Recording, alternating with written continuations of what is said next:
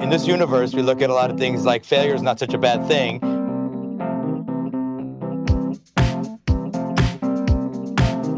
If you're not failing, you maybe you're not trying hard enough. Welcome to Ending Pending. I'm your host. I'm Andy. I literally do not know what a woman is, and I'm Evan. I hate the intros where Evan says exactly what I'm going to say before I say it. Evan say was it. sitting on that. He was ready. Yeah, yeah. And I'm Ronnie. If you can tell by those introductions, Ending Pending is a podcast where we discuss television shows which have only lasted for a single season. We're currently covering The Witcher, but not the Netflix one. but not that one. the one made in Poland in 2002. But before we get into that, I have a bit. Andy, I'm excited. What's the bit? Can I just say that it feels good to like get my monologue out? I feel like because of just things happening, I haven't been able to like do the bit. Sure. It's nice. Yeah. Well, But- I mean, I mean, granted, you had full opportunity to do the bit uh, last week on our hundredth episode. Well, and, no, uh, because it was like a fancy introduction. It was like "Bah, bah, bah, bah, Sure. hundred. So Sure, like like sure. other shit was happening. Right, right, But like right. t- like I got to say my spiel. right, right. I like the spiel. Yeah. So so anyway, the bit. What is this bit? Uh, the bit is twofold. The the first bit we are is just like what spoiled today. Usually we get like half of a thought about a bit. sometimes there's like a quarter bit. right. Uh, so the first part is I just want to talk like what's your favorite thing to do at a Ren Fair? Because this is a Ren Fair fucking looking show. Yeah. And then and then the second bit is I feel like we should talk about how familiar we are with the source material. But that kind of like goes into actually covering the show. So that's why it's only like half a bit. Hmm. Sure. Uh, so this is very uh, filthy capitalist of me, but my favorite thing about Ren Fairs is buying weird shit. Yeah. It's a good part of it. That that includes like food. I will say I love buying the weird ass food at the Ren What's your Fair. favorite food at the Ren Fair? Uh, I always get myself a steak on a steak, Mm-hmm. and I always get myself one of those moist corns. I stood in line for you at the steak on a steak place, and you stood in line for me at the corn place. We like divided and conquered last Ren Fair, and that was a good time. That was beautiful. Uh, occasionally, if so, the Maryland Ren Fair does not have good crepes. No offense, Maryland Ren Fair, you're the best at everything else that Ren Fairs do, but they don't have good crepes. But uh, the one in Pennsylvania has good crepes, and I like me a crepe. So Yeah. I do. I, I would love the opportunity to get a good crepe at the Maryland Ren Fair. Take note, Maryland Ren Fair organizers. So Please y'all- fire the crepe people and get new crepe people. Y- y'all have certainly uh, toured your fair share of Ren fairs uh, up and down, you know, this tri-state area at least. I've been to a few. Yeah. What what is is is the Pennsylvania Renaissance Fair like a good Renaissance fair? I always grew up thinking that it was like the creme de la creme of Renaissance fairs. It's my hometown Ren Fair, like that's Sure. my home turf. And Evan and I, when we first started dating, would argue about which Ren Fair was better. And he came to the PA Ren Fair, and then I went to the Maryland Ren Fair, and uh, I had to swallow my pride and admit I was wrong. The Maryland Ren Fair is better. Wow. So the PA Ren Fair, I would say, has phenomenal actors Sure, yes. who are in character the whole time, and I fucking love that. And it's so fun. And they have the Globe Theater there, which is beautiful, and all the buildings are really nice. But all of the merchandise and stuff is like shit you could get out of a Bud K catalog. Whereas the Maryland Ren Fair really goes out of its way to like hire artisans and like have really phenomenal uh like performers and acts and stuff and you can walk around and see something wild that you've never seen before. However, they do not have people walking around to interact with and that is a huge downside. That's Uh, they- that that is like the Ren Fair to me. Like when I think about like Galaxy's Edge and stuff like that, I think, oh well, that's Star Wars Ren Fair of having people just Well, like in character all around interacting with you. More people for the Maryland Ren Fair than any other Ren Fair I've been to dress up in costume. Okay. So uh, there is that that like you can like I guess talk to other guests if you're a sociopath maybe and you do but you just talk to strangers you don't know who aren't paid to be a character but Sure. There, there is a plot. Like there is a uh, a royal family. Like they have. I, I guess it's meant to be like Henry VIII. I'm not sure. Uh, I don't know who is. I don't know exactly the timeline that they're shooting for. I should know, but I don't. But um, yeah, they have like a monarch and they have like characters, but you kind of gotta look for them. Like they, and that's just not something I've ever like cared about.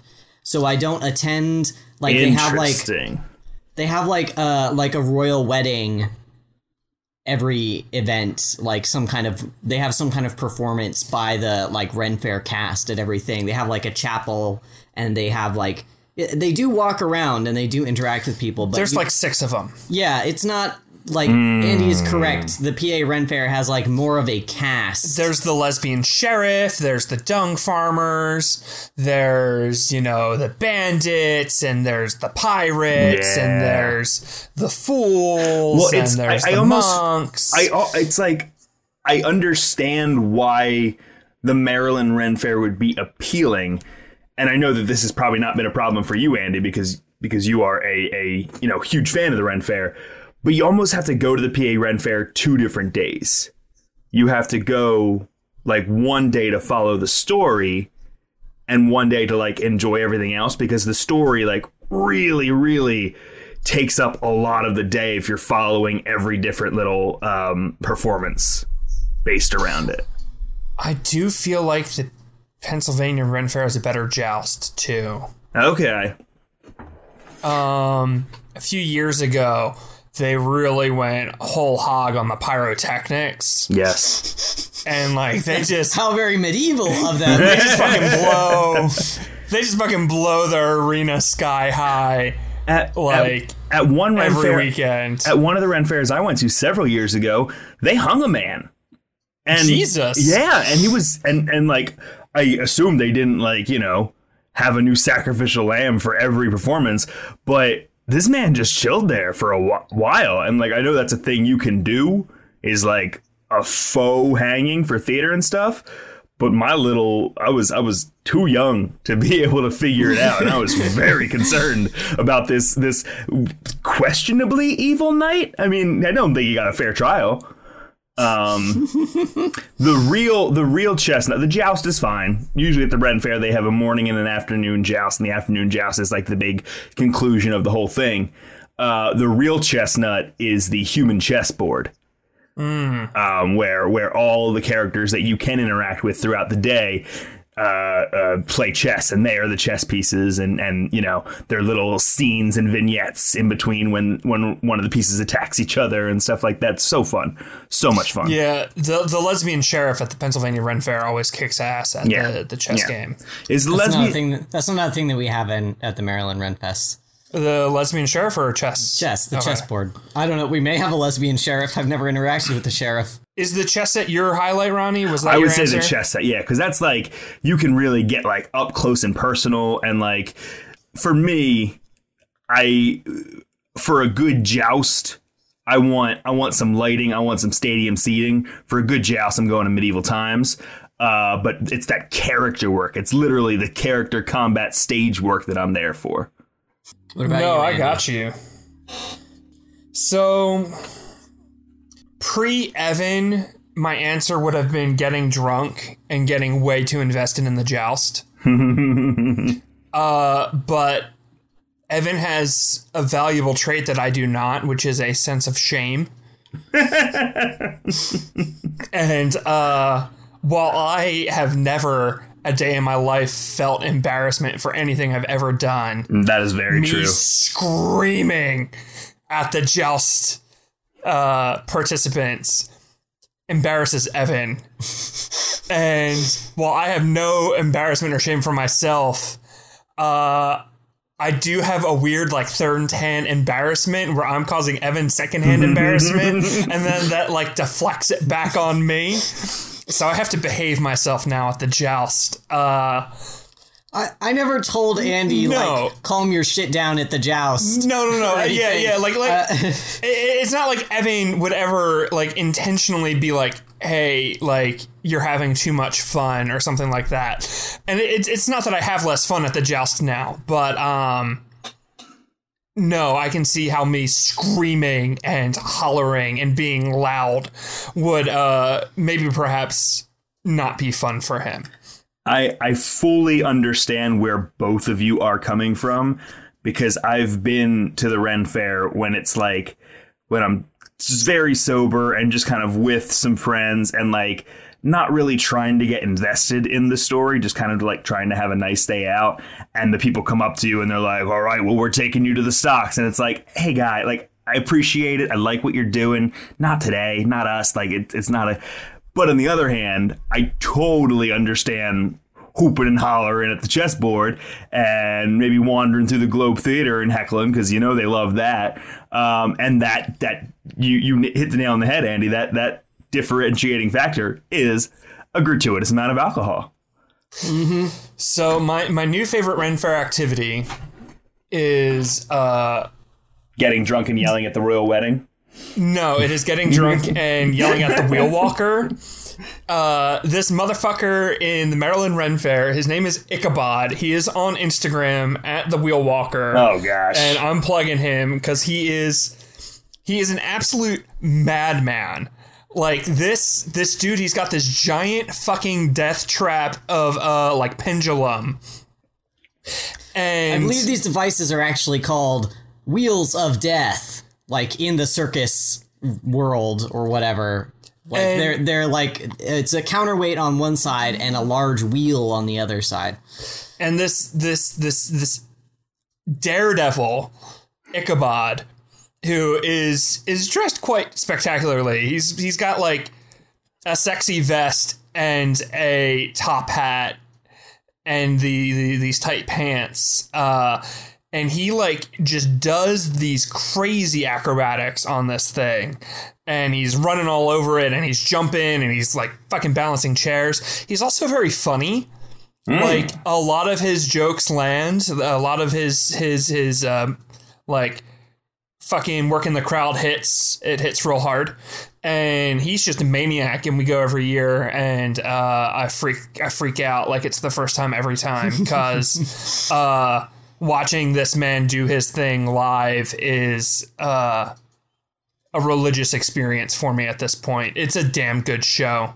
And you give me like three or four meads deep and you tell me it's Wheel of Death time and we're gonna go see Ichabod and like I'm I'm thirsty for it. I'm ready. that sounds good. I mean, am I crazy? Is Ichabod does Ichabod not slap? Oh no, he's great. Yeah, he's phenomenal. And Evan, you don't feel embarrassment over Andy uh, hooping and hollering for Ichabod? Or is it or is it a Uh, much more is subdued hollering. hoop and holler? There, there is hollering, but there is an equal amount of like staring and open mouthed astonishment. So uh, it really balances it out. Sure, sure. You sh- you should follow him on Instagram, audience. By the way, uh, the Wheel Walker. Uh, he's he he's a good dude. He's not gonna spam your feed. Uh, but you'll see what I'm talking about. Like this guy is just. He does it with fucking fire. Like he he does it with knives. Like He juggles shit while yeah, he's up he- there. He's, he's just out of control. Someone should stop him. I guess the Rona stopped everything for the Yeah. Ren Fair right now. Yeah. But like, I, I, he's gonna come back, but like stronger than ever. I, I Sure. believe it. He's probably spending this whole Rona just running on that wheel like a hamster. He's on the wheel? Yeah, oh, yeah, he's- he is- he is he's- on the wheel. He's inside it, but then he also Oh. climbs to the outside and is running around on the top and like doing flips and shit. Like this PA Red guy's Fair in- don't got that. This guy's incredible. Like, take any show you've ever seen at the PA Ren Fair and, like, Tiger King it. And that's, and that's Ichabod uh, at the Wheel Walker at the Maryland Ren Fair. You gotta love a 16th century Ichabod or Tiger King. dude is dude is out of control in the best way possible. All right, do you want to cover uh, how much we know about The Witcher Yeah, before now, we dive into now that this? I've ranted about my man crush at the Ren yeah, Fair. yeah, yeah. Mm, yeah, you're into Ichabod. I am. And be, more more than just about his showmanship. He's really attractive. he is a good-looking man. He's like as someone who also is, has a bad hairline that is receding. Like I love me a good, handsome, bald man who can like rock it. I know I'm gonna be there soon. Anyway, let's talk about The Witcher. Uh, Ronnie, what what do you know about Mr. Gerald of Rivia? Oh, uh, he's got white hair, and Correct. he's often in a bathtub with his knees real high in the air. Also Um, correct. And he does spend a lot of time in bathtubs. He does, and there's lots of uh, sex in the ladies. Mm-hmm. Um, Perhaps also not just ladies, but I am not. I'm not aware of that. Um, Uh, no, I th- I think uh, I think it's just ladies. Unfortunately, Sure, the, sure. the books were written uh, in like 1992 in Poland by a, a sort of grumpy Polish man, and then the video games were produced in Poland. Sure. So any anything in there that's you know not heterosexual is, is purely by accident. yeah, my good friend The Witcher. He just he's a monster who wants monsters. So have you have you read any of the books? Have you played the games? Not have you read the watched books. the I've Netflix not- show? I have not played the games. I have not watched the Netflix show. I have heard uh, recaps of the Netflix show, and I know that there is a um, a little twink bard that follows him around on the Netflix show, and that He's is great. that is the extent of the supporting cast of The Witcher that I know about. Um, so I have I've watched the Netflix show. I watched part of a playthrough of The Witcher 3. Uh, I did not get that very I did not get very far into it. I was like trying to consume Witcher media in a way that I could consume while also doing crafts. Uh, and this was before the Netflix show came out, so I didn't have that option. So I started watching a playthrough of The Witcher 3 because I didn't have time to actually play it. So I've seen a little bit of that. I've seen all the Netflix show twice, and I have read one of the novels. I've read Blood of Elves, which apparently is not the one you're supposed to read first, even though it says number one on the spine and it comes in a box set as number one. Um, well, I didn't know that, but anyway, I knew. Chronicles of Narnia kind of thing going on there. Yeah, yeah, yeah. It's in like publication order is not Sure. chronological order or something. Anyway, I knew what was going on because by sheer coincidence, the events of Blood of Elves pick up almost immediately at the point where the show ends. So I knew all the shit that was going on. But Sure. yeah, so I've, I've consumed a fair bit of Witcher media. How about you, Andy? So my introduction, other than like seeing cosplays and knowing The Witcher existed, was the Netflix show. Watched that, really enjoyed it. Was like, I'm gonna read these books. Picked up Blood of Elves and got not very far before I was like, this is boring as fuck. There's not one monster being hunted, not one witchering is hmm. happening. Uh, and I wasn't invested in the book characters enough to continue. Sure enough, I found out that you are not supposed to start with Blood of Elves, so I went back and started with uh, what am I reading? Uh, Last Wish. Yeah, Oh, do you have the audiobook of that? Yeah, I'm gonna download that also. yeah. So I'm I'm working my way through the Last Wish right now, and he's actually hunting monsters, and I'm like, oh, this is dope. uh, so I'm reading that currently. Uh, our housemate Kim, who's been on the show a few times, housemate Kim, uh, is a huge fan of the video games, and I have like annoyed them while they've been playing. So I've like picked up shit from that, but uh, I have not played them myself. And uh, yeah, that's about what I know of uh, Witcher stuff. So Also, Kim is Polish and occasionally tells us Polish things that we don't know that are important to the to the story. Apparently, See, that's what we need. That's Yeah. I feel like more need than that Polish insight. I mean, we are we are watching a uh, a show that will the, the a version of the show that will be on Twitter, Facebook, and in the description below because we want people to watch this with us. Um, that is translated and there's subtitles and mm-hmm. like the, the It's a fan translation. It's a fan the translator's translation. name is Aragorn, and I cannot, Yes. I cannot believe that that is their Christian name. That is the- the, name they were given. the first subtitles that pop up are thanks to Aragorn, and I was like, "Wait, what? Like, did somebody work on this show?" Named, and it's like, no, that's just this person is Aragorn.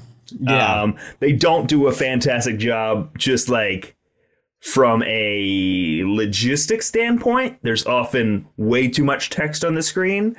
Um, and then so, none. and then Yeah, none. the people keep talking and then there's no subtitles and then you're like, oh shit, that subtitle was from eight whole seconds ago. Right. There, there's there's bits of the first or the second episode where I have in my notes like, is this show subbed and dubbed? Like, what is going on here? Um, uh, I, I, I am I I have no reason to question the Polish translation other than this person uh, is is a little asleep at the wheel in other aspects of their uh, of their work too. So maybe Well, they're an think it- excellent translator and non-excellent editor, but that's you know My guess is that this is not a a formal translator. sure. Um, if only because the books don't feel this way. Like Yeah. Reading the book, you you don't get the sense that this is going through, you know, like Google Translate. We're watching the show. I feel like this is maybe a Polish person who English is their second language, or perhaps an English speaker and Polish is their second language, and they're doing their best. Sure. That is the sense I get. I want to just drop in and say that I have an extremely high tolerance for bad subs because I watched a lot of anime in high school. And there were a lot of anime that you could only get on DVD from eBay that had been subtitled in English by a Chinese person. So, um, I I have eh, like a lot of patience and uh, a, a a very high degree of willingness to be like malleable about the subtitles. So that didn't bother me very much. We, Sure. we should probably we should probably do our Yeah, like what's this did it- show because about, this is this is sort of part like this is sort of part of it. Yeah. So um Anyway, you should be watching along. yeah yeah Watch Yeah, along. watch along. This is worth watching along. yeah uh it's it sure is interesting. So we watched the first 3 episodes. Yes. Uh, the first three episodes are entitled extremely clinically Episode 1 Childhood. Episode 2 Training. Episode 3 Human First Meeting. so this follows in a, a pretty linear fashion. Uh, our, our protagonists, uh, Geralt of Rivia, who we alternately refer to as um, Jerry Rivers, uh, Mr. Gerald Witcher. I definitely I know it's like very much like well tread territory, but in my notes before he like gets his talisman, I only refer to him as Gerald. He's only Gerald. You are not you have not become Geralt yet. Uh, You've not I- earned that. In my defense, I didn't even realize this when I started jokingly calling him Gerald, but in the books, it's it's kind of a running joke that people call him Gerald all the time. People get his name wrong. Anyway, It's good bit. That's neither I mean, here nor it's there. carried over to this world. It's good bit. Yeah, yeah, yeah. So, um, uh, Geralt gets taken from his home as a young child by this old man Witcher, whose name we don't know, and uh, his dad uh, promised him to this Witcher because the Witcher had saved uh, Geralt's dad's life in some kind of a situation, and this is a this is a thing that recurs in The Witcher, where uh, there's a a system by which if someone saves your life, you owe them something, and a common thing to choose is uh, like whatever windfall you get after like the first windfall you get after your life is saved, you have to give it to the person who saved your life. It's it's from the Bible. They they took it just straight out of the Bible. It's uh, Jephthah's daughter, where Jephthah is going into a big battle and he's worried he's going to lose, so he makes a vow to Yahweh that if the goodies win, uh, he'll build an altar and sacrifice the first thing he sees when he gets home. And sure enough, the first thing that he sees is his daughter. And uh, yeah, he, he murders the shit out of his daughter for God. And God is also like not thrilled about that. But uh, yeah.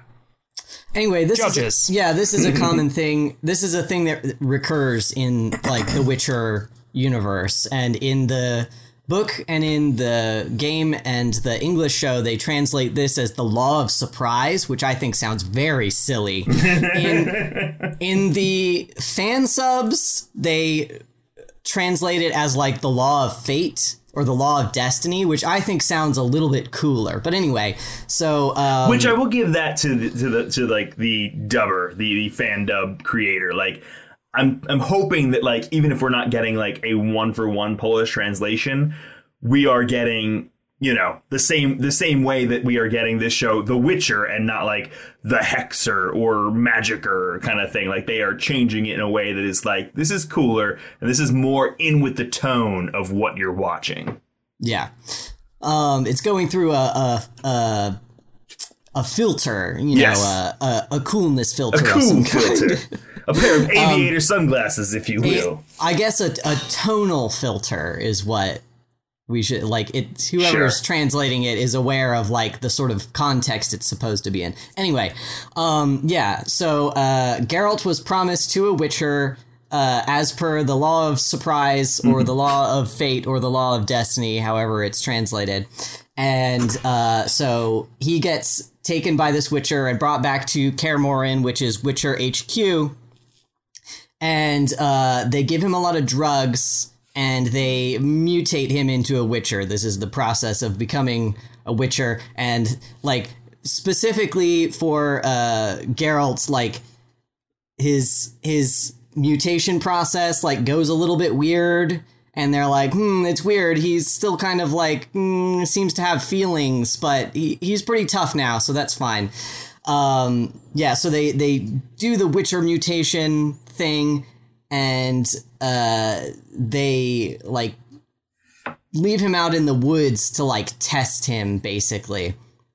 And while he's out in the woods he sees a group of renegade witchers uh, like kill a group of travelers and kidnap a bunch of little boys to turn them into witchers. And there's a little girl that they think that they killed and didn't kill and he saves her life and brings her back and exposes these renegade witchers and they get thrown out of the witcher club and uh, like all is well uh, episode 2 training uh, Geralt is an adult now. He's a grown ass man. I think he's supposed to be like 17 or 18, but the act they, they couldn't afford a third actor in between like little tiny baby child uh, Geralt and 32 year old Geralt. So uh, this grown ass man is playing Geralt as he's like graduating from Witcher school, basically and there's a lot of uh, like political conflict among the amongst the Witchers because they think that uh, he he fights dirty and he's unconventional and they just don't like the cut of his jib so they put him through a lot of like unnecessary grief uh, where they like uh, accuse him of like hurting a, a teacher. Well, he he did hurt a teacher in like a, an exercise, but they were like, "Oh, you were doing the exercise wrong, and that's why the teacher got hurt." And then they like they try to get somebody to kill him, and then he kills the guy who tries to kill him. Like four times. They Yeah. have like four murder attempts on this poor boy. Yeah, and like he he defies all of these attempts to like shut him down basically.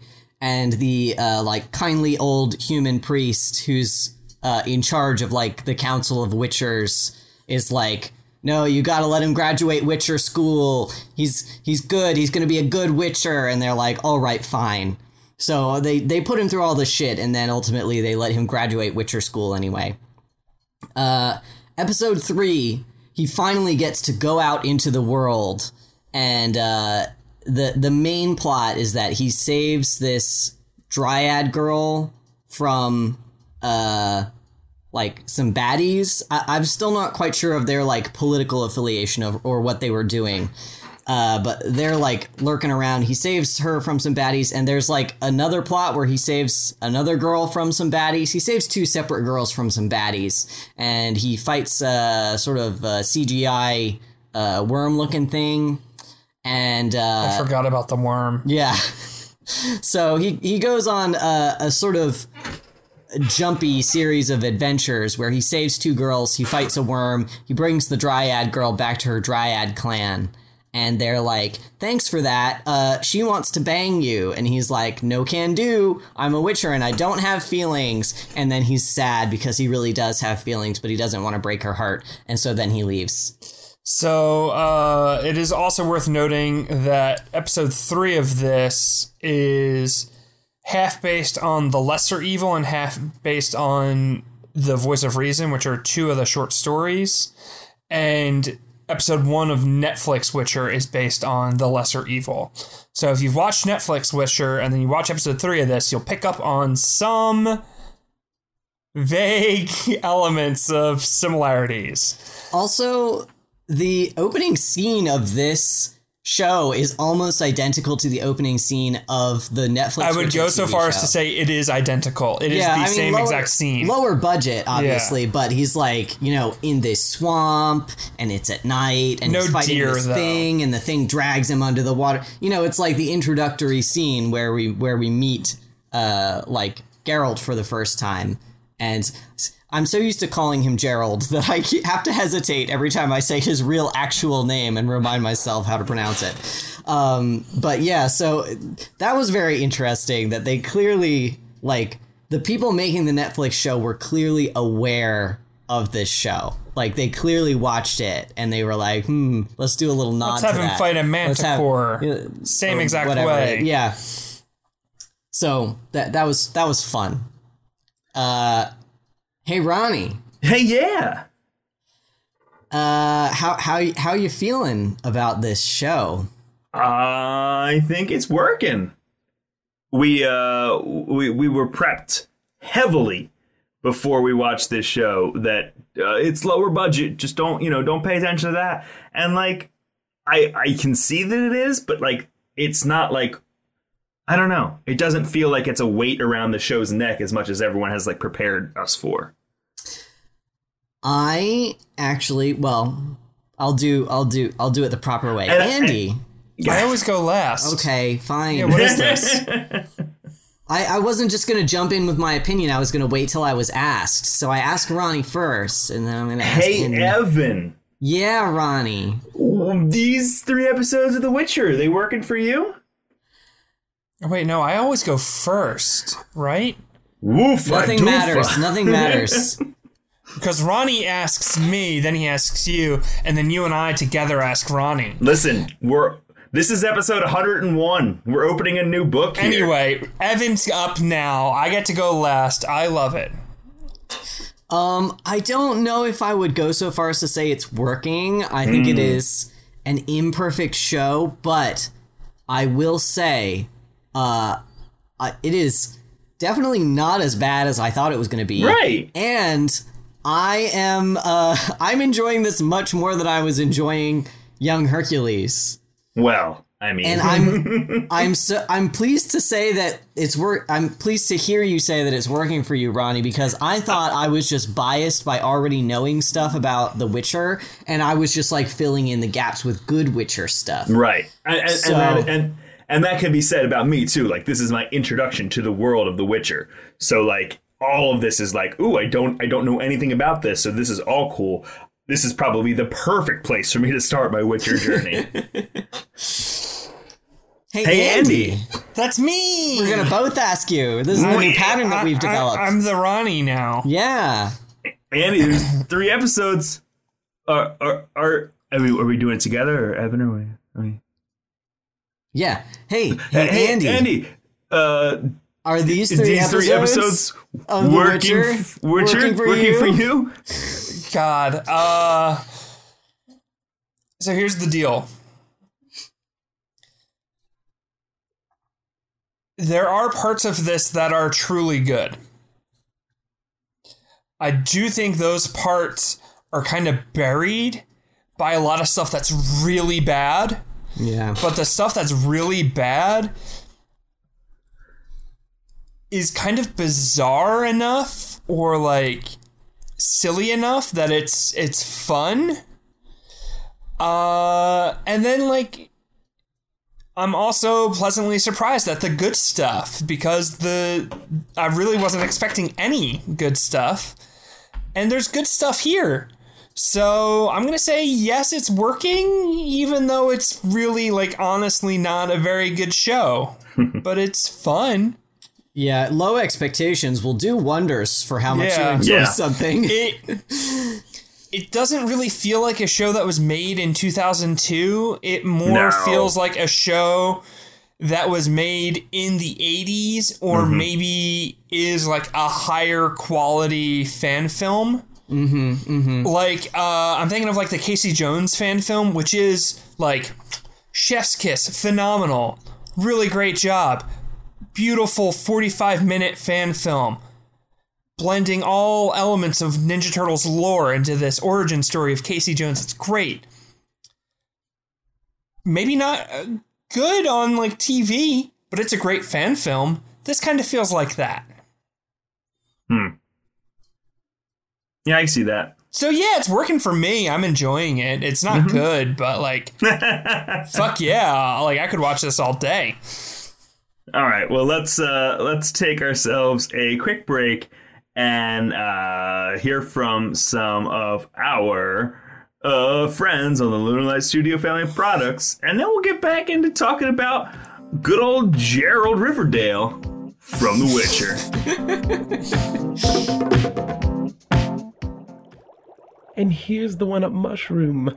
Oh, brilliant. That will pair perfectly with the Phoenix Downs. Oh, Don't don't forget the gamer tears. Ah, yes, of course. Brilliant. Yes, yes, yes.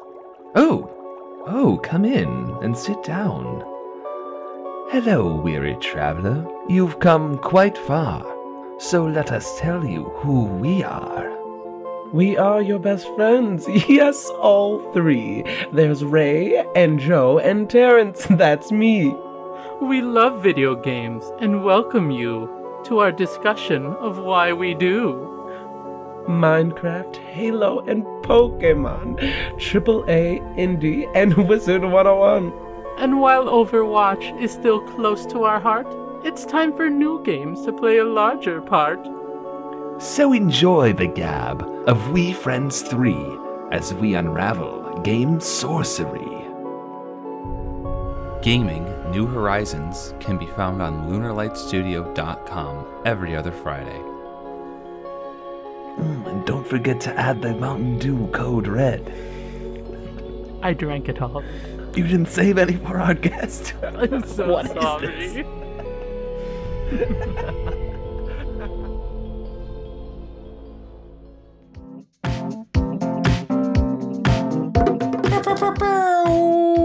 back, we're back. So let's talk about the good things. Let's talk about what is working for us about uh, The Witcher 2002. And I'll, I'll start right off. We have had a slew of terrible, terrible ch- child actors. Uh, baby, baby Gerald, baby Gerald's good. Um, Yeah, Yeah, Baby their- Gerald is not bad. Their child good. actor was perfectly all right. Yeah. Yeah, I, I, like, I, of course, could not understand a word that he was saying, but I think that Well- leads. That's that's even more to the point of just like I his- believed him though. yeah, his body language, his like whole vibe was just like I bought into it. when his uh his dad is just doing a fucked up job of handling this law of surprise business and little 7-year-old Jerry is like no it's fine I'll go with him and he like has his bow and his knife and is like you shame me father I'm going with this witcherman now He doesn't say that, but his face says. yeah, Yeah. his face is like, I'm disgusted with you, daddy. This is my new dad now. We're gonna go up monsters together. Uh, like, it was it was cold. It was badass. I was like, I'm here for this kid. The kid did stay around way longer than I needed him to, Yeah. but uh, good actor. I I have not read uh, all of the Witcher books, obviously, as I mentioned, and I was wondering if any of this like childhood, young adulthood stuff exists. Apparently, it does not. No, this, the- this is some Book of Mormon shit that they just tacked onto the yeah, show. on the the Hexer, which is how they translate the TV series to distinguish it from the Netflix show. They they translate it as the Hexer. Um, the the it has breakdowns of the episodes, and it it has a little like column on the side that says the source stories that the episode is based on. And the first two episodes, childhood and training, just say none. childhood, none. Training, none. These aren't a thing. This is just made up out of whole cloth by the show. Yeah, I mean And- the the the trial of the mountains, which is kind of like the the meat of that first episode, it is Mm-hmm. very formulaic. Like it is like the the beginning scene of 300 like it, it is it is Yeah. any scene where it's like we're gonna let this child figure it out in the woods. And like they talk about in this where like oh the trial of the mountain was designed so that no human may ever complete it. And it's like it definitely it definitely seems hard for a child but no human? No no one alive? Like what? It's just it's just yeah I was like, I, I've seen Bear Grylls like eat camel testicles like to survive. Like, y- you mean to tell me no one can survive in this Poland countryside where there is a road not like fifty feet away? yeah, a road that there's is a road apparently nearby. very close to where they like make camp like to their HQ Yeah. Uh, I liked all the animals. Like the the wolves were like very well trained and did a good job. And I love that they're not CGIing real life animals that we just have available. well, I mean, they couldn't.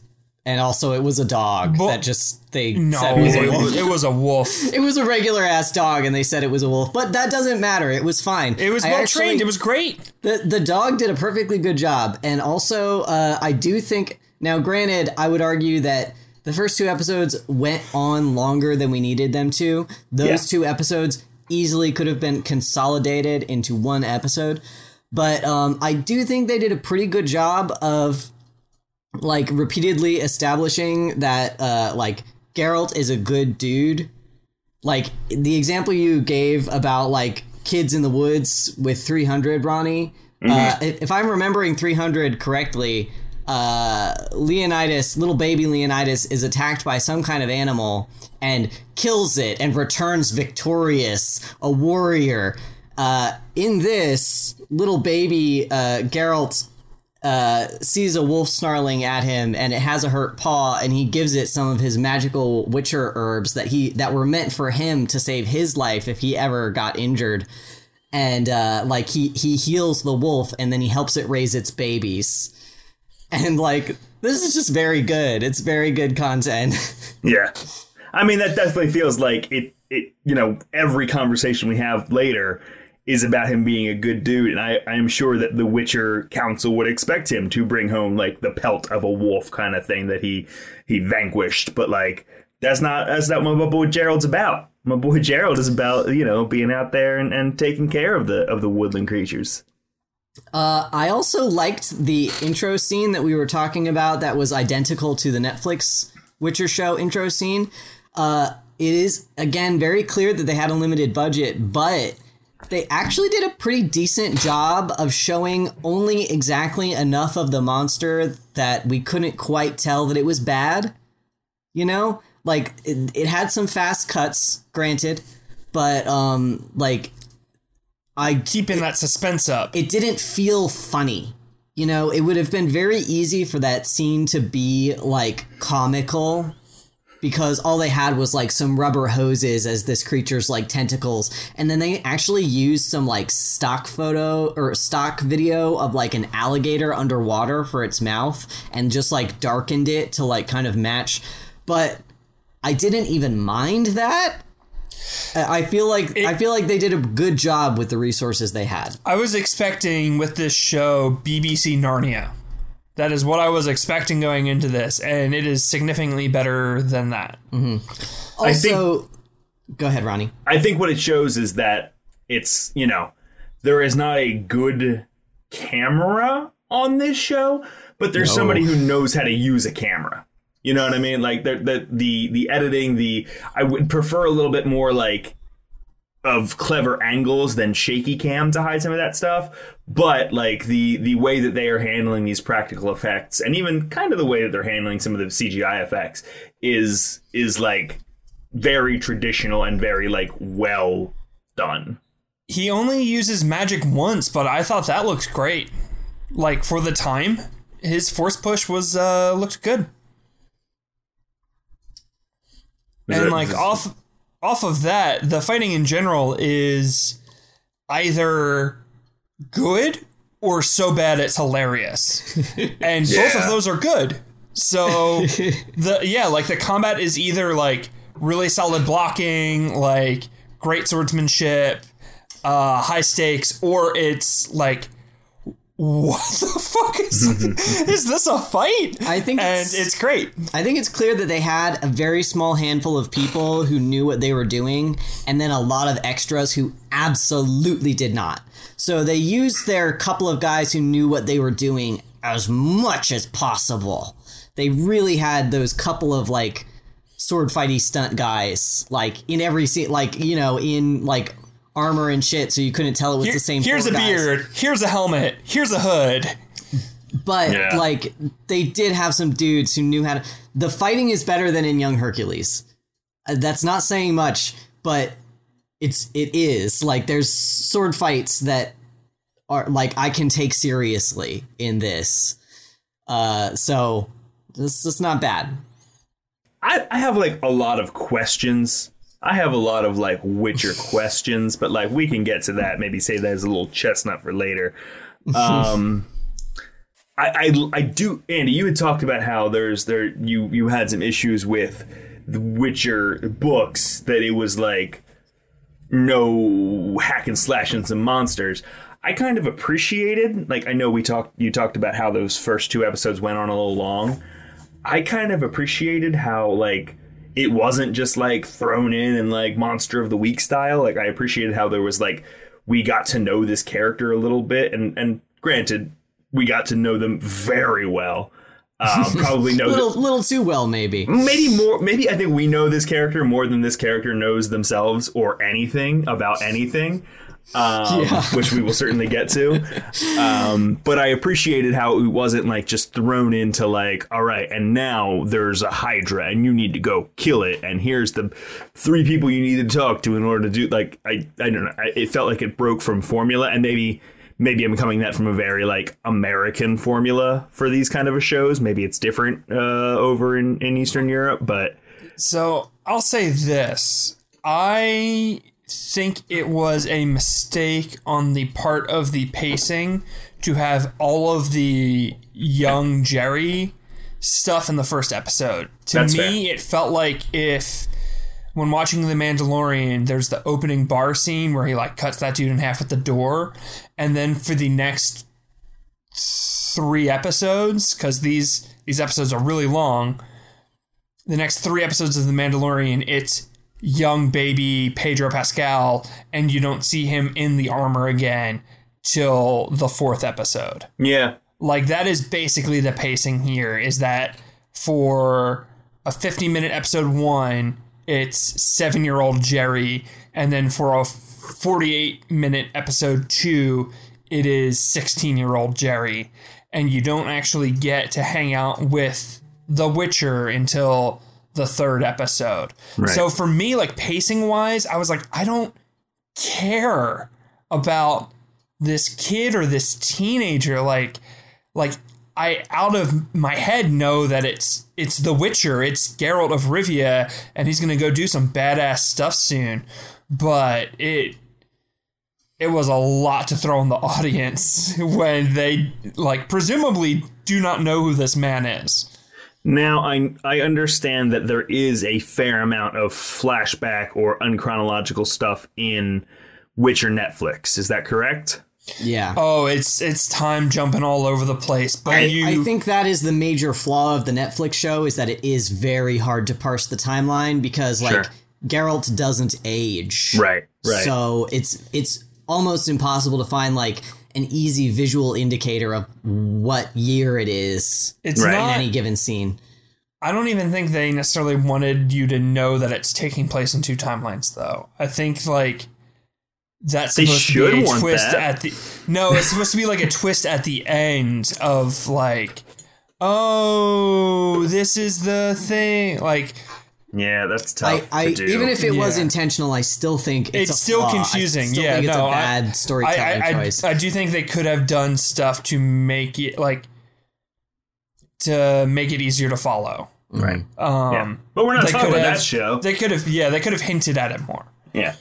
Um, but none of it goes back like this far. None of it goes back to like 16 year old Geralt or No. baby Geralt. nope. No, by the time you meet him in Netflix, he is a full fledged Witcher. He's a uh, grown ass man. Yeah, Which is, I mean, yeah, I, I, I, I see the value in that. I liked, I like Yeah. what we had here, but I definitely see the value in jumping ahead a little I bit. preferred I preferred the child episode to the the teenager episode. I think the child episode had some value in it. I don't think there was a whole lot Yeah, in well- the and I say teenager loosely here because again the man is like in his early thirties. Yes, yes. Amongst teenagers, definitely Yeah. like amongst teenagers. Um, yeah. Well, let's let's. If there's nothing more to say that's like super duper positive, um, perhaps we can jump into uh, what didn't work and and you know Oh, focus focus on episode two. Yeah, there little certainly Can- was some stuff. Can we here. have can we have bizarre before we do bad? Yeah, yeah, we can do bizarre. Because because like there's just tits. There's a lot of boobs. There's just full on There's there is naked like I, I would say more uh graphic nudity here than on the Netflix version. Oh yeah, Which I was certainly in terms of screen time. Yes. Yeah, which I was not expecting at all, and I don't necessarily want to say it's a negative, but it like like my my jaw dropped like 'cause- just because like it came out of nowhere Yeah. and I wasn't expecting it. We're uh, we've sort of become accustomed to nudity in prestige shows, like you know, like Game of Thrones, Sure. or like the Netflix original series. You know, like oh, they can do that. They can do nudity because they're not on like they're not serialized on television and they don't have to follow broadcasting standards. So we've kind of become accustomed to that in the last couple of years. But this show was like broadcast on TV in the year of our Lord 2002, and there is full frontal nudity of a woman. Of course, they don't show. I thought show for sure we were gonna see Gerald's dick. I I 100 percent expected it I- just because I I had never seen like full frontal like woman nudity like that on a TV show, and I was like, they're gonna show us dick. Who knows what the rules are in Poland? uh, we we did not get Gerald's uh, penis, which is No. a shame. But Um, yeah, and then there was a protracted, a very unnecessarily long, lingering close up of this woman's breasts. Yeah. For a really, like a full minute of boob touch close up. th- it then cuts finally away and it then shows them on their knees facing each other not saying anything just staring and they're both full ass naked in this meadow Yeah. and like it's just them staring for a good 25 seconds and then just a bunch of open mouth kissing right. I mean, I mean that is that is heterosex. Like y'all, y'all aren't aware of that? Is that no that's that's how You it have works. to do just- it in the meadow. That's the yeah, only the way meadow, that it can. facing each other on your knees, just kind of like just glaring into the middle distance. Yeah, so let's kind of address this whole like like Geralt doesn't know what women are. okay thing. so so this is definitely a negative yeah, This, Yeah. We're leaving the silly segment to just go into negatives, but Jerry doesn't know what a woman is at like 18. Yeah, so there's some like there's some uh like I guess lore to unpack here, and I don't know that I'm the best person to do it, but like You're the person we have, so yeah, so Up Kim and I were talking about this because it's kind of ambiguous as far as we can tell in the video games and in the portion of the books that I've read thus far as to whether the like Witcher mutations do in fact actually like make Witchers incapable of feeling emotions, or at least feeling emotions with the same intensity that humans do. Um, like they certainly like they go through some weird shit to like so that they can't feel pain as intense. Like all of the Witcher like mutations they go through are with the intention of making them better at fighting monsters. And they go through a lot of training as well. So like Witchers are definitely very good at like coping with trauma. And they like sterilize them so that they can't have like so they can't have children so they can't have like emotional connections to like children so that they don't like give up their witcher lifestyle or whatever to raise children. And like it seems to be a commonly understood thing amongst humans that witchers don't have emotions. But kim and i are both under the impression that this is just a, a sort of like rumor about witchers that's spread by humans and i don't know that there's any evidence that witchers genuinely actually can't feel feelings because like like Geralt feels feelings. Like we know for sure he does because we see things from his perspective and we hear him talk about things in the show and in And in the games and in the books, yeah. And he also ta talks to other Witchers in such a way that sort of leads you to believe that the other Witchers also feel things in the same way that our protagonist does. So the show seems to be taking it at face value that other Witchers don't have feelings at all, and that Geralt is some kind of like a weird anomaly because he can feel feelings and he like has sexuality, which is another weird thing because other Witchers definitely fuck. Like in the books and in the video games, I believe. So like the they they're kind of making a big deal in the show about like Geralt feeling feelings and like having sexuality in a way that like other witchers don't apparently. But i don't think that that's like a thing. I think they like took a spin on that from like the source media or like potentially misunderstood it. I don't know. Maybe maybe i'm the one who's wrong here but they're really leaning into this they're really leaning into the idea that like Geralt is weird because he is attracted to women and because he feels feelings. And so, like, there's all of these scenes where, like, he was. Like, all his memories were erased when he went through the trial, so he, like, forgot what women were and then was raised in Kaer Morhen with only other Witchers and, like, not interacting with women at all. And so, like, there's this whole thing where he, like, discovers what women are. And he's uh, like a 30 year old, but he's playing someone who's like 17. Right. So he literally looks at the camera like Jim in the office and goes, What's a woman? yeah it's a little it's a little much it's a little there's also a weird thing where the show disagrees with itself because in episode 1 they make it pretty clear that like women cannot be witchers because the renegade witchers who go off to kidnap all those little boys they kill the parents and they also kill the little girls because girls can't be witchers. And they just like kidnap the boys.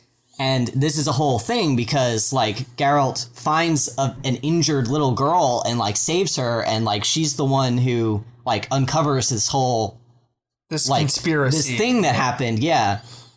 But then in episode 2 once they flash forward to him being quote unquote like a teenager they have these like visiting like and maybe this is sub- a subtitle issue issue i don't know but like they're like visiting witchers from another order of witchers and they're all women. And this is how like Geralt discovers what a woman is and this is why we get these protracted naked scenes and all that stuff but like if girls can be witchers why didn't y'all just like also grab up like snatch up the little girls and just send them to the other like neighboring group of witchers it, because a whole plot point is that there's like a shortage of witchers like witchers are dying all the time and they're not getting as many like volunteers to be Well, witchers They're so- also doing like Looney Tune murder attempts on their most promising student, so no wonder they're fucking got a shortage of witchers. Like, Jesus. Yeah, but this whole thing, like, about, like, discovering what women are and, like, Geralt is, like, super weird because he, he fucks is a whole thing that the show gets very into, and It- I don't think should be there. it's just wild to me in this very high fantasy show where like there's got to be a lot of exposition just by the nature of things. We are spending extra time explaining to Geralt and by extension the audience what a woman is. Like that's that is another thing we need to work into like, well, let's really craft this world for you. Uh, I went to Liberty University. Are you going to tell us uh, how you didn't learn what a woman was until which is, uh, which is like the year? largest largest evangelical Christian school in the world. They they will tell you that till they're blue in the face. They're very proud. Uh, my sophomore year, there was an incoming freshman on my dorm who I will call Mike. Who was a good old boy from South Tennessee, homeschooled his whole life, never had the internet. Uh, his I invited uh, Mike to a movie night in my room and was like, "Yeah, we're watching Return of the Jedi," and he was like, "Oh, the whole thing." I was like, "Yeah, we're not gonna stop halfway through." And he's like, "Oh, but the beginning bit," and I was like, "Yeah, we're not gonna start halfway through." Turns out. Who was a massive Star Wars fan was never allowed to see the beginning You- part you gave of his Return real of the Jedi. name there. Oh shit! I, I will go ahead and bleep that out. I will go ahead and bleep that. uh, turns out Mike, Mike, who was a huge Star Wars fan, uh, was never allowed to see the first part of Return of the Jedi because Leia was clothed indecently, and so he never knew how Han got out of carbonite. He just always picked up in Return of the Jedi post rescue, uh, so it blew his fucking mind. Anyway, and all then this he to was say, having visions of grandeur, if you know what I mean. asked us uh, one Mike. day. Fuck me. Beeped again. Mike, Beeped Mike again. asked us. I'm bad at this. Mike asked us one day what a vagina was. Just casual conversation. What's a vagina? Everyone looked at him and was like, "What?"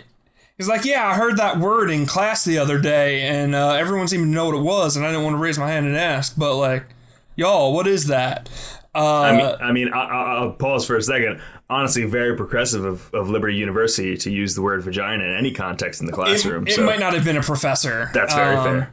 But uh yeah, everyone lied to him and told him it was a wild dog commonly found in Australia. And he, uh, without missing a beat, said, Oh, it's probably a good game. In which case, everyone said, Yeah. Uh, until uh, I was not at this initial conversation. Uh, I was a prayer leader, though, and it was a member of my prayer group who had, like, told this lie and, and played a, a, a trick on young Mike. So me, Mike, and uh, the you know admittedly hilarious asshole sat down and gave Mike the sex talk because he was an 18 year old and like I was gonna be damned if uh, I let this poor boy not know what sex was any longer. Uh, all this to say, young Jerry Witcher here being like, "What's a woman?" Uh, it's possible in modern day for someone to be raised to adulthood Sure. and not know what the fuck is going on. So what you're saying is Jerry Witcher was ra- was homeschooled his whole life and never had the internet. Yeah, Yeah, and, basically. and uh, went to Liberty University. sure. Pour one Interesting. out. Pour one out for Mike. Yeah. There are a lot of. I, I do want to drop one more little positive in here. Mm-hmm. There's a lot of bad stuff with this Lady Witcher character who kind of only. It, it's also like that girl he rescued from earlier. She grows up to become a Witcher, but like a girl Witcher, which is. It's cool that they have girl Witchers. It's just inconsistent internally with the show. You know, I I prefer there to be like girl Witchers, but they had that whole thing. Anyway, um, like he catches her bathing basically he catches her naked and she's like okay now you get naked like i, I want to get to see some titty Uh, she doesn't say the word titty but she's like all right well you got to see me naked now i get to see you naked like uh, and he's like okay and he just like takes off his shirt and she's like mm, nice nice nice and then like that's the end of the scene basically. I just I kind of liked that. Yeah. I mean, but just his shirt to that point. Like, Well, sure, It's, it's because just it's they really can't pro- show dick in ever. I guess Yes. even in highly uh, pro nudity Poland 2002. I guess I don't know. It was it was just like weird for like the pan out of like knowing that she had been fully naked to like just see him like shirtless with full on slacks. Just like, well, this is as far as I go. Jerry's a never nude. uh, more bizarre stuff. Uh, this is back to the silly category, away from the, the bad category.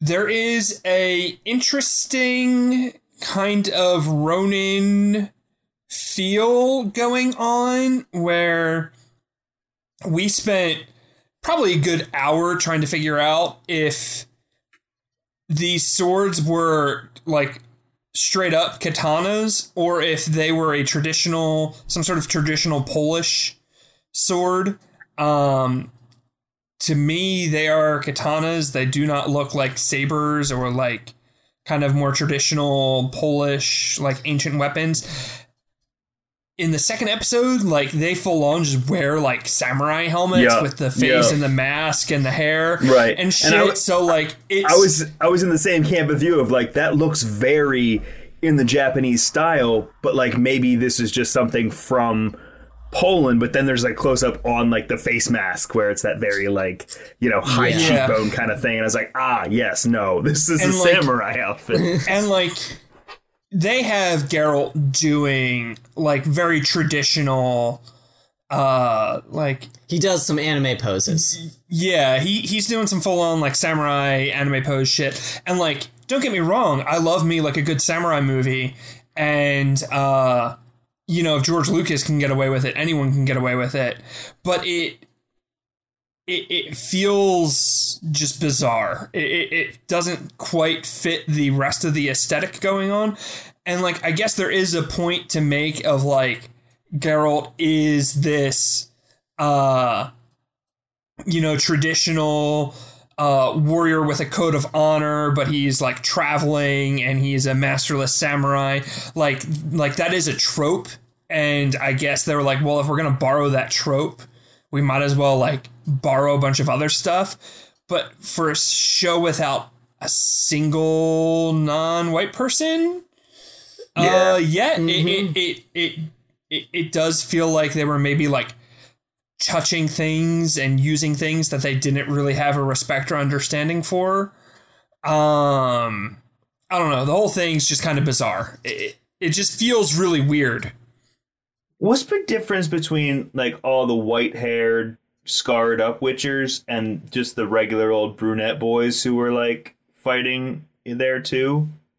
Uh, so they all now this was a budget issue, I'm sure, but like all Witchers have like some kind of like external indicator of their mutation. Okay. Like it, this is like the the like Witcher mutation process is like a, a very big theme throughout, and like uh Geralt specifically has white hair and he has like yellow slitted eyes. He has those in like a few scenes. I don't know why they didn't use contacts all the time, but like there's one scene when he's like a child and he's like just finished with the like like the all the torture shit they do to him is part of the process and they like open one of his eyes and he's got like yellow slitted contacts in and then there's like one or two other scenes with him as, as an adult where he's like fighting and he gets like the yellow slitted eyes he's supposed to just have those all the time i, I believe and then like other witchers just have different things about them that are weird you Gotcha. know? Yeah, I just I it, budgetary definitely like that part hit hard because I was just like, is this just like, are these just like sacrificial children for the Witchers? Because the Witchers all have the white hair with the scars. Um, interesting. Okay, that. Yeah, that they, helps no, me they don't all have. bit. They don't all have white hair. Um, I liked that. So I put in my notes here that they're talking at one point about how elves attacked them, and then the guy's like, no, no, no, those are just like the like the hungry like mad elves from this part. Like they don't represent the whole elves. Like leave the elves alone. And I was like, you know, with this whole discussion that's going on with Dungeons and Dragons and how like racial traits like are ingrained, I was like, I, I, I appreciate seeing like feral elves like that indicates that maybe if there are orcs in this world that there are like super like intelligent orcs like and and not like brawny orcs but it looks it seems like all the elves are just like subjugated like the whole time Yeah, elves get treated like shit in the Witcher universe. it, it totally I, I was like all ready for that to be a win in the column then it's just like oh no they're just like basically romani like in this just- universe and also in the Dragon Age universe, like elves are kind of used as an allegory for like subjugated peoples in the Sure. Dragon Age universe. They're like loosely, very loosely meant to be like an allegory for like Jewish people. So I think you could like certainly make a case that uh like the elves at least in this iteration of The Witcher are sort of like meant to be loosely allegorical of like Romani people. Sure. That that seems like an apt comparison based on what I know of the elves in this universe. it was just it, like, you know i don't want to dwell on it too much it was just kind of like a bummer when i was like ready for that to be like a like you know just a facet of this world that was like unconventional and and flew in the face of like some of that tolkien bullshit um and it just it was it was flew in the face of of something i guess and got all over my face and i was upset I do find it interesting that their lack of budget meant that like the elves and dryads just look like regular people. Uh, like the the dryads have like this kind of like war paint that they wear, um, but it comes off and they're just a regular ass person underneath. And the elves like don't even have like the traditional they just like use bows and arrows Tolkien-esque ears. Like, yeah, they're just they're just regular people. And as much as I think that that was not a creative decision, I think that that was a costuming necessity. It does kind of uh, lend itself to this idea of like, yeah, people are people, and like people are assholes, and Sure. Well, we'll People di- will find the most we'll- arbitrary reasons to subjugate someone. we for- will we will name ourselves something dim- different and discriminate against anyone who doesn't like fall into our category yeah uh and i don't necessarily think that's the like conversation that we're trying to have but uh i think it like comes through uh right They almost they almost arrived at an interesting place by accident. Yeah. Almost. Well, they do like when when um I forget the the woman's name, the the dryad woman who is who's traveling with Geralt right at the end of episode 3, like they he goes through the process of like trying to like make her a dress so that she looks human and like it does it's just a dress. The dress and the fact that she is traveling with him like, you know, adds up to oh, yep, she must be just a human and not an, an elf of any kind. Like it feels like they're aware of what they're saying, but like they don't understand like the gravity of it. Yeah, they didn't dig into it. No, They they could have. yeah, so easily, like so, Yeah, like it was right there. And maybe I they mean- will, and maybe we'll get back to it. But and this is a like certainly a theme in the books. Like there's there's non-human races just like there are in like every other high fantasy thing ever. And the sort of like political dynamic between like humans and non-humans and like the way that humans treat non-humans and like the extremely arbitrary divisions between humans and non-human. That is that is a theme certainly. Like that's a, that features prominently. So um like yeah, they're they're trying. They're really they're trying to do something with that. Yeah, there's a bit where like a guard is leading a group of elves, and he's like, "They're filthy elves. They're not even human," and he like spits at them, and I was like, "My dude, they look exactly like you. like you, you Polish looking motherfuckers. Like y'all are identical."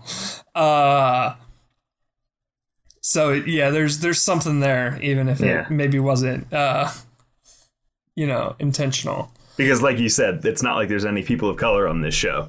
They Yeah. all look Yeah. like they're from the same town. like they're all like you know, could all be cousins kind of thing that went to the you know casting call together.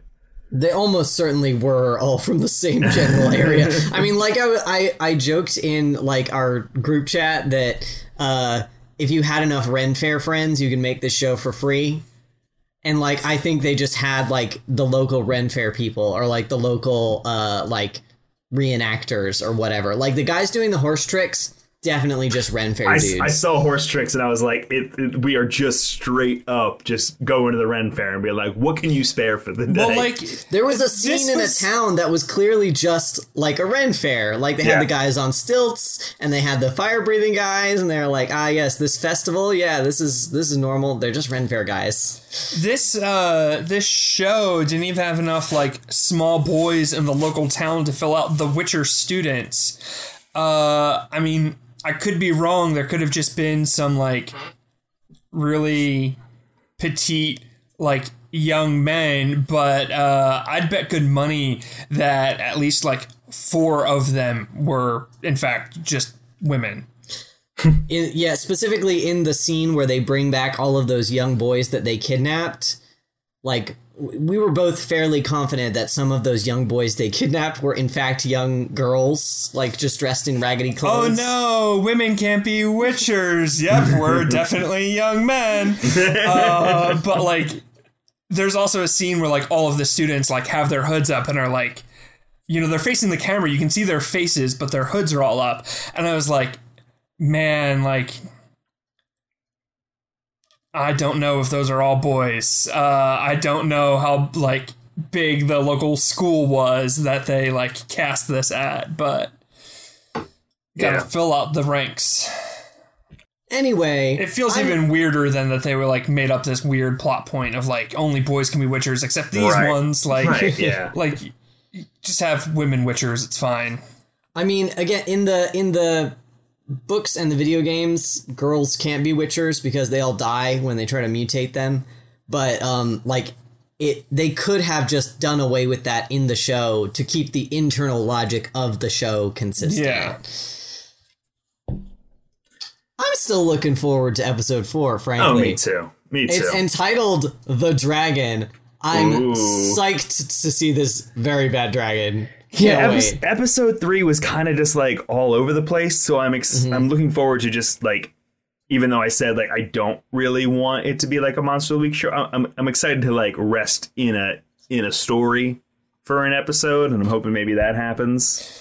Yeah, I Um, find it interesting that they tried to combine those two short stories, and I guess there's some narrative carryover in like Geralt helps a human girl who turns out to be Renfri, and she's a baddie.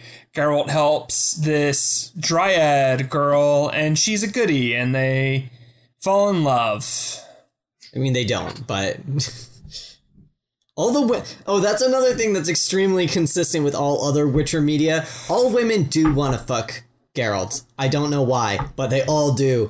Uh, I think this this is one hundred percent me like extrapolating. There's no evidence for this anywhere, but it really feels like the author has some latent homosexual feelings for his own protagonist because like everyone constantly in everything just wants to fuck this boy.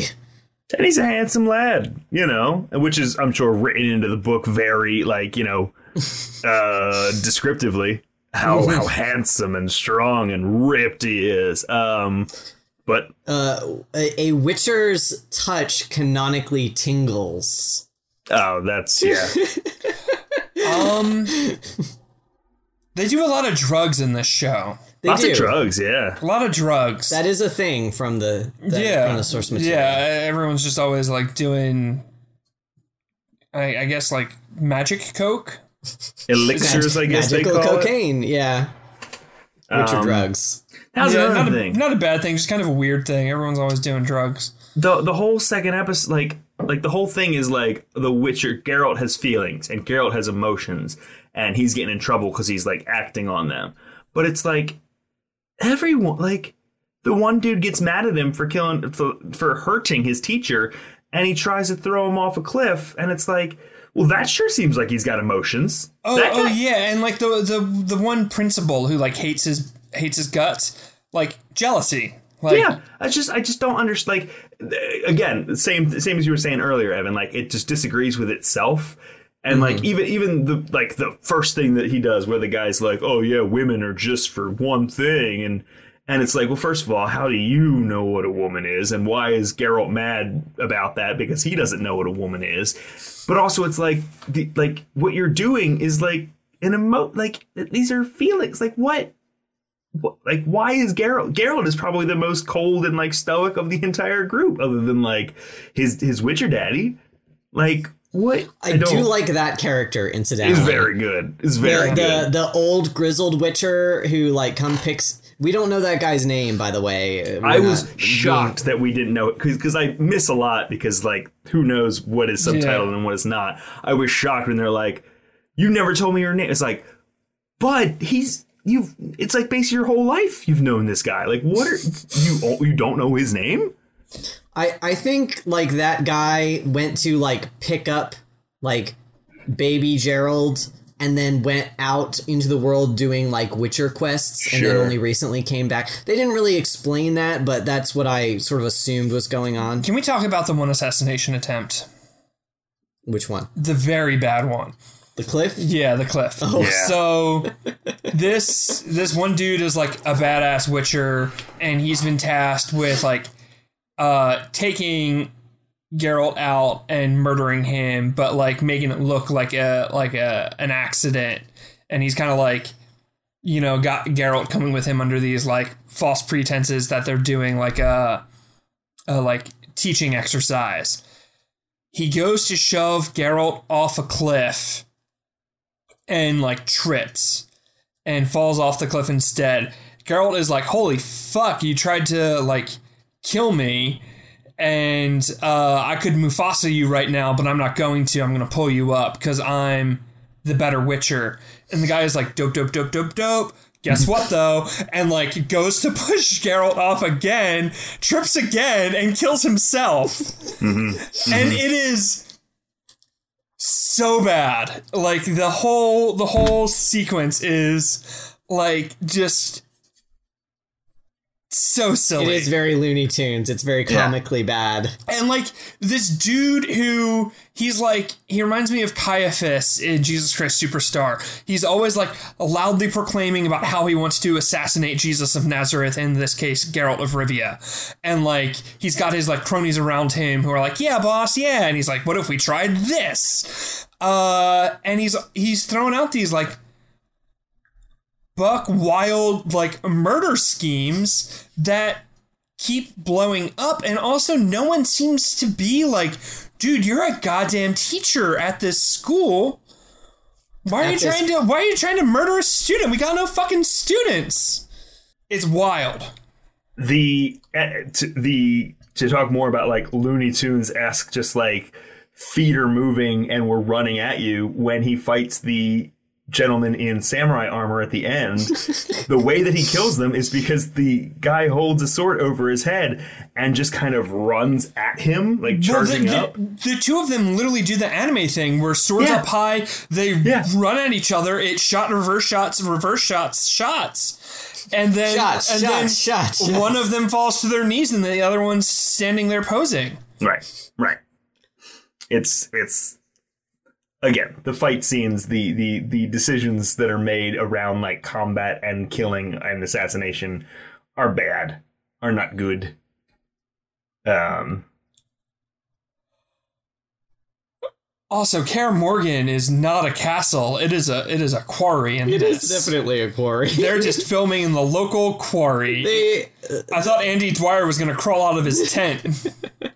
like, Um, yeah, that is a little sad because you know they got a lot of castles in Poland. You know they got them. They got castles on castles. They got castles out the wazoo. But they definitely filmed the the Kaer Morhen scenes in a quarry, like just in a rock quarry. I was really excited to when I realized like, oh, we're gonna like spend prolonged time with Geralt training. I was like, oh, it's gonna be really cool to see Kaer Morhen because I've heard it talked about so much. Like they talk about it a ton in the Netflix show. They talk about it in all the books. Like Geralt constantly references his time there, and you never physically spend time there as the reader. So I was like, oh, this is going to be dope. And it's literally just a rock pit, and there is a cave that they spend time in, but you never see the cave entrance. Also, incidentally, Ronnie, Kaer Morhen is supposed to be a castle. Like Yeah. a whole ass castle. I gathered. I with a gathered. curtain wall and everything. You know, Yeah. A castle. a castle. Anyway, Yeah, I wish we saw that. yeah, it would have been cool, right? Um, yeah. th- I mean, I I am I am looking forward to episode four. I am I am you know jazzed about it. Like I said, it sounds like I am watching everything in the correct order because I'll play the game and or watch the Netflix show and or read the book and I'll be like. Whoa! This adds so much life to the 2002 Poland uh, fan series. Basically, like I'm so glad that I, you know, got to enjoy that, and now I enjoy this even more. Um, but maybe it gets real good. Maybe it gets real, real good. It's already pretty good as far as I'm concerned. Yeah, the fellow, what's his name from uh not Polish or not Eastern European movies.com. What's the site we're using? Oh, it's just like archives.org. Archi- archive.org. Yeah, yeah. The the fellow Murdoch who rated it three stars uh, says the first two episodes are pretty boring and lame, and there's nothing from the books. But starting the third episode, the slow the show turned into a very good adaptation from the books. I'm Murdoch happy. has promised us. Yeah. Murdoch has Murdoch, promised you got us. a lot to answer for. um, it Excellent. turned the show turned into a very good adaptation. well, I'm sure I. I am willing to bet that English is not Murdoch's first language, Evan. I'm not here to. Well, he's commenting on the version with English subtitles.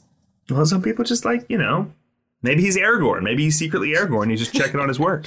Why did he? Why did he give his own work three stars in that case? Why did he lovingly translate this? That's that's a European thing. You know, they're not as they're not as as uh, fans of themselves as we are here in America. They're not as uh, self confident.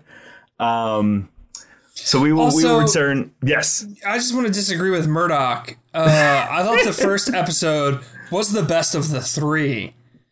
Uh, and I thought two and three were weak. endless Uh, and endless he credit to Baby Gerald. He Yeah. really he really like brought it home did great. as he was being brought away from his home. Ironically enough. Um, so yeah, so we will, we will watch four, five, and six next time. Does that sound good?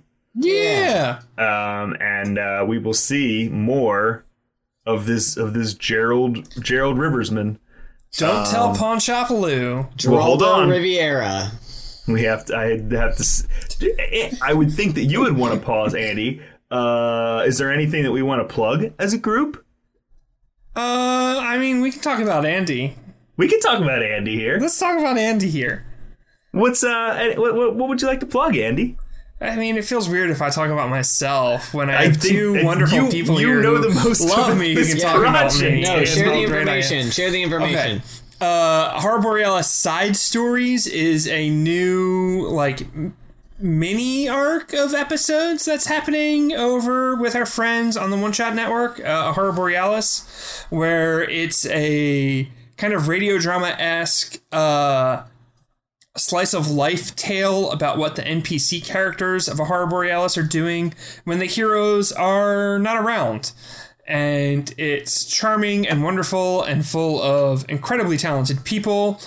And uh, I'm on it. I play the character Big Billy, and Yay! and I get to be uh, gay, and it's great. It's excellent. I'm so it- excited for you. I'm so. I have not. It came out today. I have not gotten the chance to listen to it. I was watching a lot of Geralt of, of Rivia, um, but uh, I'm so excited to dive into that and, and learn more about about these these characters. Uh, also featuring uh, Ray from uh, the network Ray plays From- Ben and does a phenomenal job. and uh, for, for Ray from Gaming New Horizons and Mock Footage and Deco Friendship. Ray, stop having so many podcasts.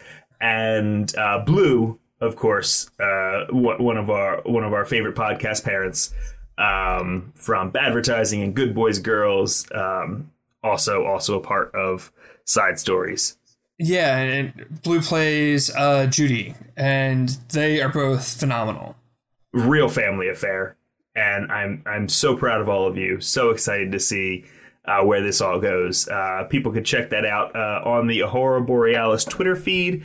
Uh, probably can find it on the One Shot Network uh, website. Uh, Yeah. All that all that information I'll put in the description below, and it's certainly on our Twitter and Facebook. Um, so good on you, Andy. Thank you, thank you. Branching out to a whole new network. Look at you. Yeah, I guess I'm officially uh, an adjunct professor or some shit over Yeah. at uh, the One Shot Network. James D'Amato is uh, uh, gives you a medal at graduation and everything.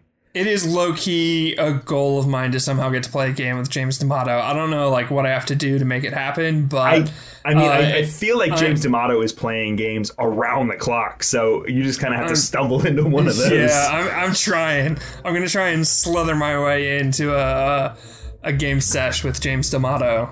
Excellent, excellent. Well, check that out. Uh, check more out from Ending Pending. You can follow us uh, at on Twitter at Pending Pod. Follow us on Facebook at Pending Pod. Follow us on Instagram at Ending Pending. Send us an email pendingpod at gmail.com. This uh, this whole show is because somebody sent us a email. Emily uh, sent us an email and said, "Hey, have you ever heard of uh, The Witcher, the Hexer, the Polish version?" And we said, "Oh, dude, go on. Please tell us more." And we're doing it. So we'll take your suggestions. Clearly, um, uh, be sure to check out the Patreon, lunarlightstudio.com, and patreon.com slash lunarlighthq. Excellent stuff going on there. Great things to get you through the quarantine. Uh, and, you know, hope everyone's doing well out there. Hope everyone's uh, making it through. Reach out to us, communicate with us. We'd love that. And uh, hopefully we can help you uh, make this time a little bit better. Don't tell Pawn Shop Lou. Don't tell them. Don't tell him what a woman is. Oh, yeah, Punch Out Blue. Definitely never learned that. Lunar Light Studio. Pretty, witty, and gay.